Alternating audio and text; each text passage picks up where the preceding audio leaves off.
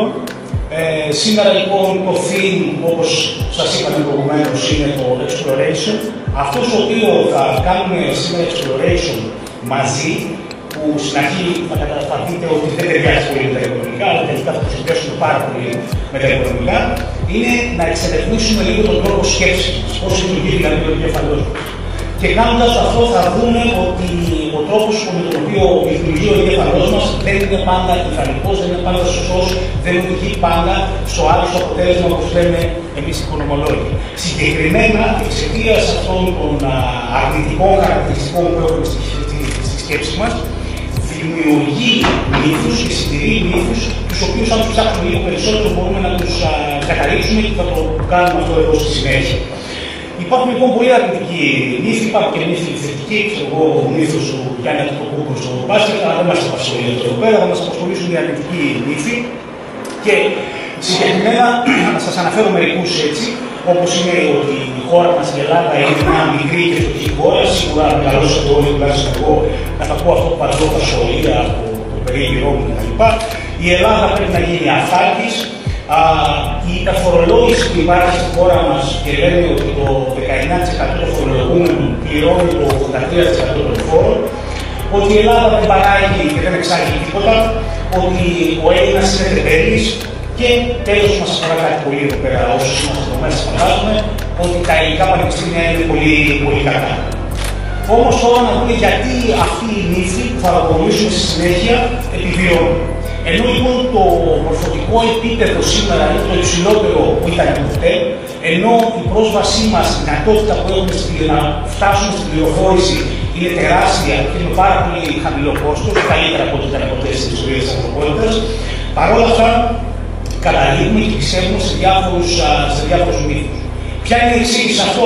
Η εξήγηση είναι μία λέξη, η τεμπελιά. Η τεμπελιά όμως αυτή τώρα δεν είναι κάτι γενικότερο έτσι, για τον καθένα από εμάς μας αφορά, αλλά αφορά τον εγκέφαλός μας.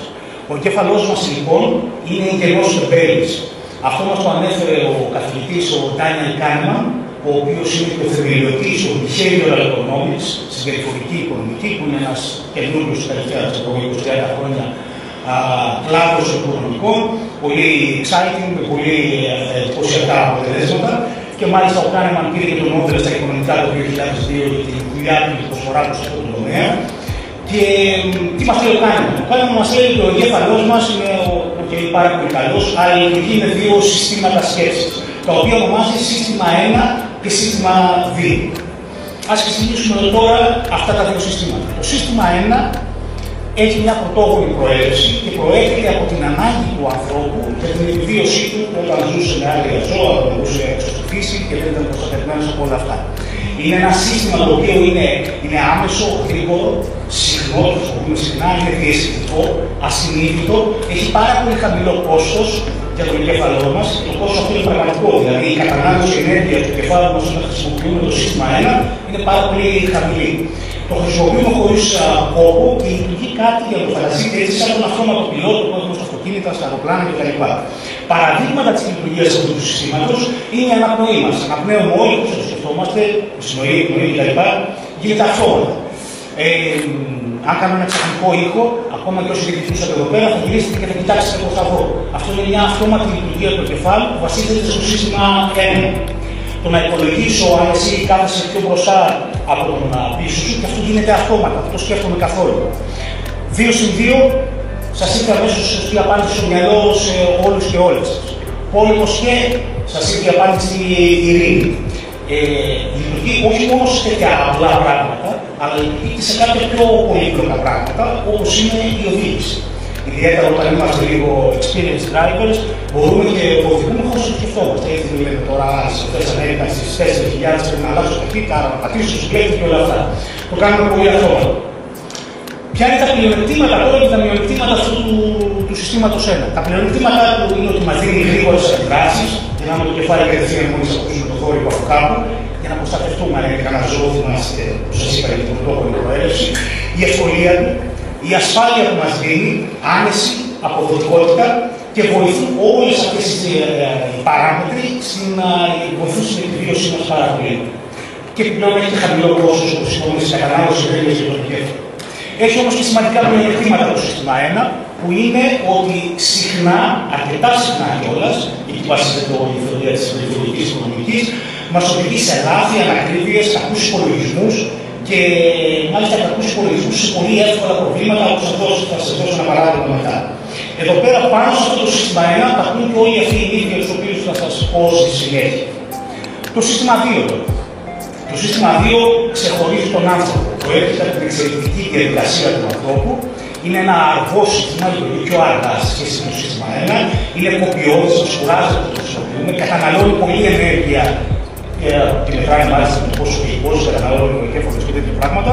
Είναι συνειδητό και οθολογικό. Παραδείγματα λειτουργίας του συστήματος αυτού είναι αν σας ρωτήσω τώρα πόσα άτομα σε αυτή την αίθουσα φοράνε κόκκινα παπούτσια. Εντάξει.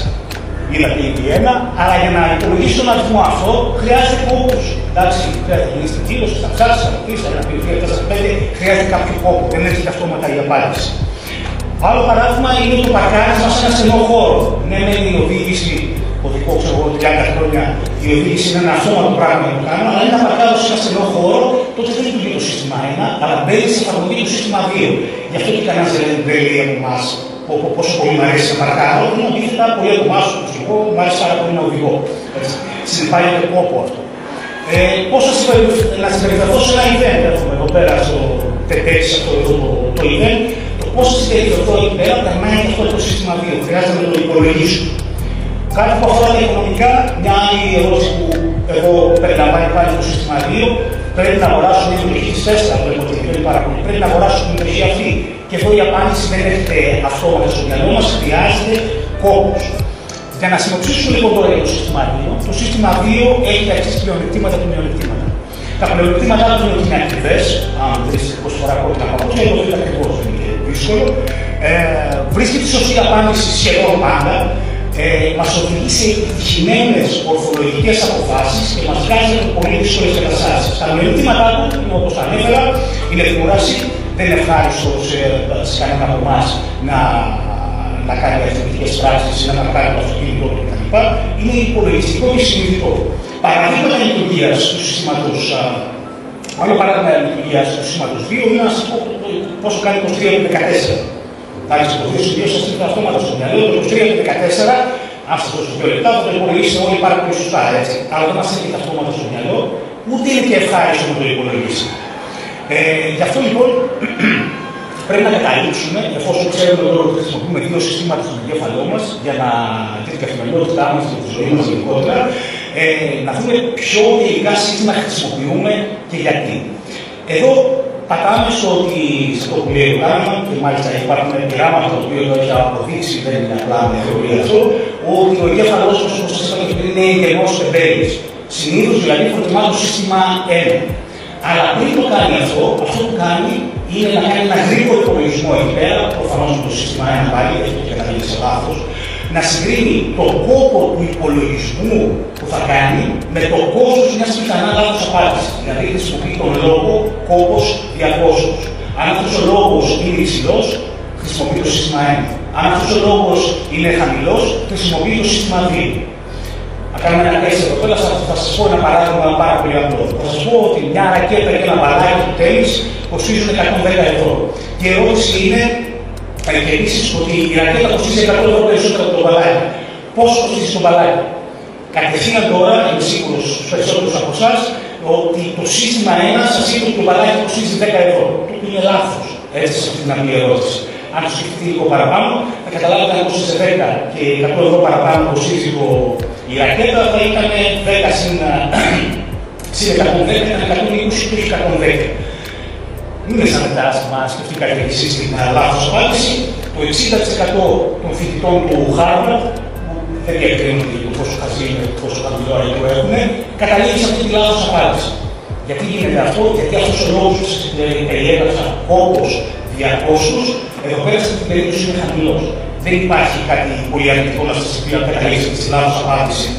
Γι' αυτό χρησιμοποιούμε αυτόματα το σύστημα 1 με τη λάθος απάντηση. Αν σας έλεγα όμως, αν μου δώσετε λάθος απάντηση σε αυτό το πρόβλημα, εγώ θα σας διαγράψουν από το πανεπιστήμιο, θα σας διώξουν ή θα πρέπει να πληρώσω 100 ευρώ πρόστιμο, θα φτάνατε στη σωστή απάντηση. Θα έμπαινε αμέσως σε λειτουργία το σύστημα 2. Ας αποδομήσουμε τώρα τους μύθους που πατάνε στο σύστημα 1, αυτούς που σας ανέφερα στην αρχή. Ο πρώτος από αυτούς τους μύθους, τον αγαπώ πάρα πολύ, τους αγαπώ, έγραψα από το βιβλίο από αυτούς τους μύθους, σύγχρονη μύθη, είναι ότι οι Έλληνες είναι rebellious. Το πιστεύουμε αυτό, το σύστημα 1 το αποδέχεται αυτό, αυτή την πληροφορία που παίρνουμε γενικά από το περιβάλλον μας. Πιστεύουμε ότι είμαστε γενικά αγαθοί, έτσι ότι τα παιδιά μας αράζουν και περνάνε πάρα πολύ ωραία, δουλεύουν λίγο, απολαμβάνουν τη ζωή και όλα αυτά. Αν βάλουμε όμως και το σύστημα 2 να δουλέψει, τότε θα δούμε αυτό που υπάρχει εδώ πέρα σε αυτό το γράφημα. Εδώ χρειάζεται από μένα όπως χρόνος, δεδομένα, ανάλυση και η κατασκευή του γραφήματος για να φτάσω εδώ σε αυτό το αποτέλεσμα να δω την πραγματική απάντηση σε αυτό που σας είπα. Και ποια είναι η αλήθεια αυτό που χρησιμοποιήσαμε το σύστημα 2. Εδώ το διάγραμμα αυτό σας δείχνει τις μέσες ετήσιες ώρες εργασίας των 35 χρόνων του ΟΣΑ, όσο αναλάβει τις 35 πλουσιότερες χώρες του πλανήτη, τα τελευταία 10 χρόνια, μάλλον τα 10 χρόνια πριν από την κρίση, για να μην επηρεάσει αυτό το γέννη την κρίση το αποτέλεσμα. Και βλέπουμε εδώ πέρα, η πάνω γραμμή που βλέπετε εδώ πέρα, είναι η Ελλάδα. Δουλεύουμε τις περισσότερες ώρες από τις 35 χώρες του ΟΣΑ. Σταθερά και μόνιμα αυτή τη δεκαετία και συνεχίζουν τα αποτελέσματα να είναι τα ίδια ακόμα και σήμερα. Άρα είμαστε πιο εργατικοί. Μάλιστα, οι φίλοι μας οι Γερμανοί είναι η γραμμή που βρίσκεται πρώτα τελευταία εκεί πέρα και τι όσο να είναι η τελευταία. Είναι αυτοί οι οποίοι δουλεύουν το λιγότερο, ας πούμε του Σουηδού, νομίζω είναι η τελευταία ηλικία. Δουλεύουμε δηλαδή 50% περισσότερο από τους Γερμανούς. Ξέρω τι σα έρχεται αμέσω στο μυαλό, θα μου το ρωτήσετε μετά και θα σας απαντήσω. Άλλος μύθος είναι ο μύθος της αυτάρκειας. Θα έχετε ακούσει, αν ακούτε τους πολιτικούς μας, όταν τους άκουγα δεν τους πάλι, να λένε ότι η Ελλάδα πρέπει να γίνει αυτάρκειας. Είναι κάτι το οποίο ακούγεται πάρα πολύ εδώ. Ναι, γιατί να μην είμαστε αυτάρκειες. Αυτό το λέει το σύστημα 1 και του φαίνεται πάρα πολύ λογικό και πάρα πολύ καλό. Παρ' όλα αυτά, όμως, το σύστημα 2 και ιδιαίτερα τα δύο, άκουσα αλήθειες, πώς μας εκμεταλλεύονται έτσι, μας υπερφορολογούν. Σύστημα 2. Τι σκέφτεται το σύστημα 2 του κορμολόγου? Σκέφτεται ότι έχουμε ένα προοδευτικό φορολογικό σύστημα. Αυτό σημαίνει ότι όσο αυξάνεται το εισόδημά σου, τόσο περισσότερο αυξάνεται και ο φορολογικός σου συντελεστής. Δεν πληρώνεις αναλογικά το φόρο, αλλά όσο αυξάνεται το εισόδημά σου, που πληρώνεις 20%, πληρώνεις 30%, 40%, 50% μέχρι και 55% φόρο. Ποιοι είναι λοιπόν αυτοί οι 20% που πληρώνουν το 80% των φόρων? Αυτοί είναι οι πιο κερδοφόρες επιχειρήσεις που υπάρχουν στη χώρα μας και τα πιο πλούσια φυσικά πρόσωπα. Δεν είμαστε εμείς δηλαδή που με το σύστημα 1 κατευθείαν οδηγούμαστε τους αλήθειες μας υπερφορολογούν. Και μάλιστα αυτό, μετά που το έψαξα ακόμα περισσότερο, συμβαίνει σε όλες τις αναπτυγμένες χώρες. Εδώ το γράφημα που βλέπετε είναι το γράφημα από τις ΗΠΑ με στοιχεία από το US Internal Revenue Service, το IRS, την εφορία των ΗΠΑ, που δείχνει ακριβώς αυτό. Ότι το 20% των φορολογούμενων στις ΗΠΑ πληρώνει το 85% των φόρων. Και πάλι εκεί πέρα αυτοί είναι οι πλουσιότεροι πολίτες στις ΗΠΑ και οι πιο επιτυχημένες επιχειρήσεις. Μάλιστα, το 52,3% των Αμερικανών δεν πληρώνει κανέναν φόρο. Σας ευχαριστώ πολύ.